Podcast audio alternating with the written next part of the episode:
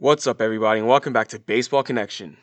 So, we have a wild day ahead of us, I'm sure, or, you know, the last few days have been wild, but yesterday was pretty crazy, I think it might just get a bit crazier with all these sports leagues suspending play or, you know, postponing games or things like that, announcing that tournaments will be played without fans. Last night, it was announced that the NBA suspended its season after a player, Rudy Gobert of the Utah Jazz, tested positive for the coronavirus. And obviously, that's going to put a lot of pressure on other sports leagues, including Major League Baseball, who has its regular season coming up here in a few weeks. The NHL hasn't made a decision, but they said that they've been, you know, in discussion with medical experts and they're expected to say something today.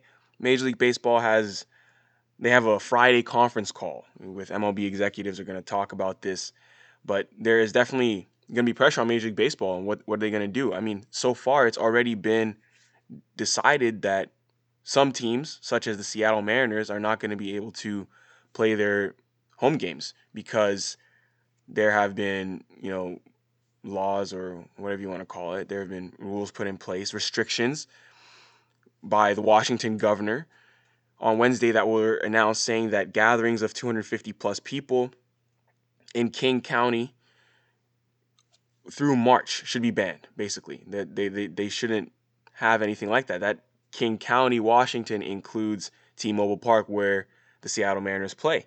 And he also noted that the ban is highly likely to be extended beyond the end of the month. And the Mariners were scheduled to open the season at home with a four game series against the Rangers from March 26 to 29, followed by a three game set with the Twins from March 30th to April 1st. Then they have a seven day road trip before the next homestand begins April 9 versus the Red Sox and Nats. But now with that being the case that no one can you can't have crowds of 250 or more instead of playing with an empty stadium at least so far right now the Mariners are considering remaining in Arizona after spring training ends on March 24th and playing those initial home games in the Phoenix area most likely at their spring training stadium in Peoria or travel to Texas and Minnesota and then be the home team, quote unquote home team in those visiting stadiums. It's also possible that the games could be played in Seattle without any fans in attendance, although uh, it's been noted that that option is less likely because the clubs the clubs prefer not to disrupt the region, you know, as it deals with the health situation. They don't want to expose players, staff, workers, and people like that that are needed to help host the games. They don't want to expose them to any undue risk, which makes sense. So it's it's likely that they're just not going to play in Seattle. So in order to remain in Arizona for two for regular season games, the Mariners are going to need approval of the Diamondbacks because they have home jurisdiction in the region, as well as the Padres who share the Peoria facility. Obviously, that's not going to be an issue. I mean, everyone realizes the bigger concern here, but this is just. I think this is just the first domino to fall. I mean, there there's going to be a lot more coming down the pipeline as we figure out what MLB wants to do. I mean, if you just like I mentioned other sports, I mean, the the Giants and A's have also talked about suspending, you know, their home games or at least playing elsewhere because, you know, the whole deal with uh, you know, Santa Clara County and Oakland and Alameda and, you know, the Bay Area essentially not have being able to have crowds of 1,000 or more. The Giants and A's are supposed to have an exhibition game, uh, you know, there in the Bay, but that's not happening anymore. So they might be at risk with their with their uh, you know opening day slate as well. And then, like I said, with other sports, you know, the NCAA March Madness that's going to be played in empty stadiums with only limited family and essential staff permitted to be in attendance. So this is a very much so developing story. Uh, we don't really have all the details yet, but it's just like kind of new things coming out, you know, hour by hour, day by day and I'm just kind of sharing what I what I've heard, what I've read about it. So, I mean, that league-wide conference call with Major League Baseball is having is happening tomorrow. We'll find out what you know they decide, and then obviously, I'm sure Manfred's office and the MLBPA will address the public sooner rather than later. But that is where we stand with the coronavirus. I mean, so far, uh, spring training is still going on, but opening day is definitely in jeopardy we have to we have to come to realize the fact that it's in jeopardy. We just we just don't know yet. So in other news, Pete Alonso got a nice hefty raise. He got a 17% raise. The Mets agreed to terms with him on a $652,521 salary. That's the largest salary in Major League history for a player coming off his first season.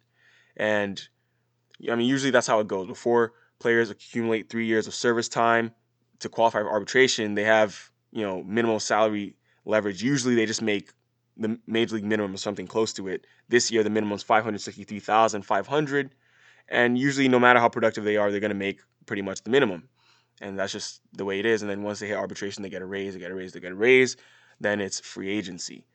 Well, this year, the Mets have decided to reward Alonso. I mean, a year coming off slugging a rookie record 53 home runs.